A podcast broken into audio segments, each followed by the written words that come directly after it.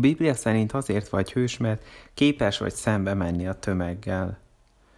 Ezékiás király nehéz döntés előtt állt. Az egész déli királyság jövője múlt rajta.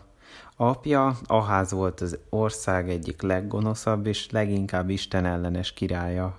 Tovább rontott a helyzeten, hogy a néha még barátságos szomszéd ország, Izrael is már elesett korábban. Így igazán nem is volt Asszíriával szemben kire számítani a szövetségesként, a soron következő országként. Te döntés előtt állt, teszi-e azt, amit eddig mindenki, és továbbra is éli-e a környező országok embereinek és vezetőinek életét, vagy belevág valami merészbe, Isten követésébe. Attól, hogy király lett, attól, hogy híres ember lett, még nem vált hőssé. Hőssé most lesz, a többiekkel szemben Istent választja. Ezékies belenézett a törvénybe, a Biblia első könyvébe, és megremült attól, hogy mennyire messzire mentek attól, és hogy milyen következményei lesznek ennek. Ezért megtisztította a templomot minden egyéb hit maradványaitól, egész Júdában lerombolta az idegen isteneknek szentelt helyeket, újraindította az Isten tiszteletet, helyreállította az adakozást, újraindította az Istennek szánt ünnepeket, megbízott Istenben, hogy képes arra is, hogy megmentse őket. Júda végül elesett, de nem az asszírok által, és nem Ezékiás idejében. Ő megtette, amit meg kellett tennie kiállt Isten mellett, úgy is, hogy ezzel szinte egyedül volt.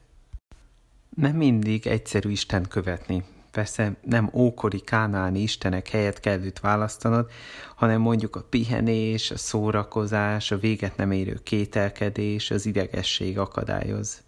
Igazából ma is, tegnap is, három ezer évvel ezelőtt is bármikor választhatta és választhatja az ember ezeket és sokan meg is teszik, és sokan meg is tapasztalják, hogy emiatt valamitől szenvednek. Ezért te ma azt teheted, kitartasz. Akár egyedül, akár egyedüli családként, akár egyedüli alkalmazottként, vezetőként, bárhol, ahol te sajnos kisebbségben vagy, mert a többség nem követi Istent. És a Zsoltárok 119.4.5-tel ezt mondod, te megparancsoltad, hogy utasításaidat pontosan megtartsák, bár csak álhatatosan járhatnék utadon megtartva rendelkezéseidet, Istenem. Teheted azt, hogy jobban odafigyelsz Isten szavára a Bibliára, és megtisztítod a hited. Hogy nem osztasz meg, nem terjesztesz olyan képeket, szövegeket, cikkeket, amik igazából szembe mennek Isten törvényeivel hogy komolyan veszed a hívő közösséget, és becsatlakozol egy gyülekezetbe, vagy teszel is érte valamit. Hogy a pénzedet, az idődet is Isten céljaira adod. Hogy örömmel fogadod Isten szeretetét. Hogy imában hozzáfordulsz a kéréseiddel, ezzel erősítve a hitedet és a bizalmadat benne.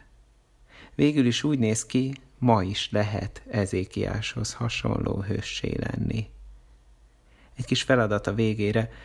Mi az az egy dolog, amit tudod, hogy Isten biztosan kér tőled? Ma, vagy ha este van már nálad, akkor holnap minden erőddel legyél azon, hogy megtartsd azt.